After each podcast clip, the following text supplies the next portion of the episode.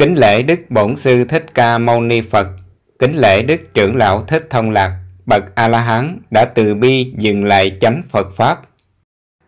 Tu tập chuyên một Pháp là bị ức chế tâm.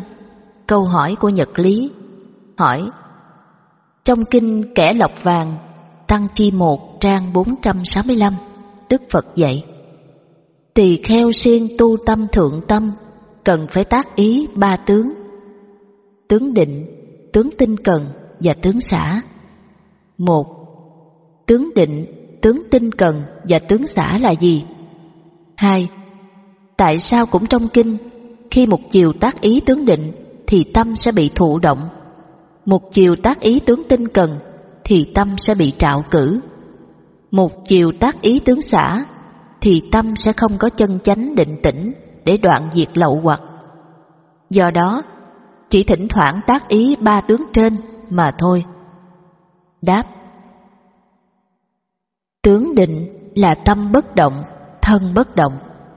Tướng tinh cần là sự siêng năng cần mẫn, tinh tấn, ngăn ác diệt ác pháp, sinh thiện tăng trưởng thiện pháp, thân hành niệm. Tướng xã là tư duy quán xét để đẩy lui các chướng ngại pháp trong tâm, định vô lậu.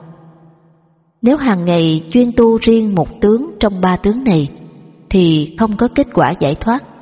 Tại sao vậy? Nếu chuyên về tọa thiền, giữ thân tâm bất động thì sẽ rơi vào tướng thụ động tiêu cực.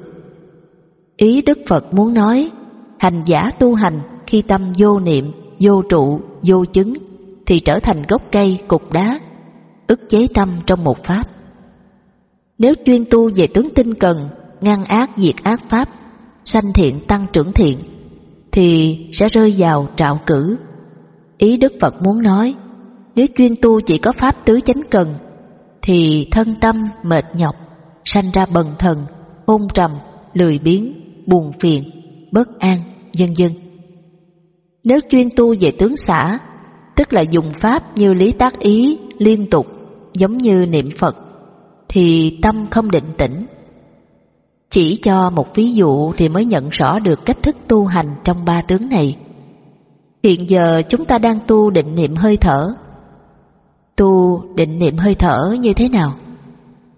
Bắt đầu tu định niệm hơi thở thì tìm nơi vắng vẻ yên lặng, ngồi kiết già lưng thẳng, tập trung chú ý vào hơi thở tại nhân trung. Tôi thở, tôi biết tôi đang thở. Thỉnh thoảng rồi lại nhắc một lần như vậy. Nếu tâm đã đi vào định tĩnh, thì không cần phải hướng tâm câu pháp hướng. Tôi thở, tôi biết tôi đang thở nữa, mà phải hướng tâm một câu khác. Quán ly tham, tôi biết tôi đang thở vô. Quán ly tham, tôi biết tôi đang thở ra. Khi đang tu như vậy, có một niệm khởi vào, thì chúng ta đem niệm đó ra tư duy mổ xẻ quán xét Cuối cùng, chúng ta thấu rõ nó thuộc về lậu hoặc nào.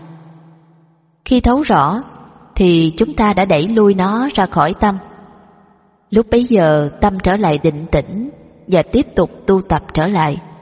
Như vậy, cách thức tu định niệm hơi thở trên đây, chúng ta thấy rất rõ là chúng ta không chuyên tu một tướng nào cả.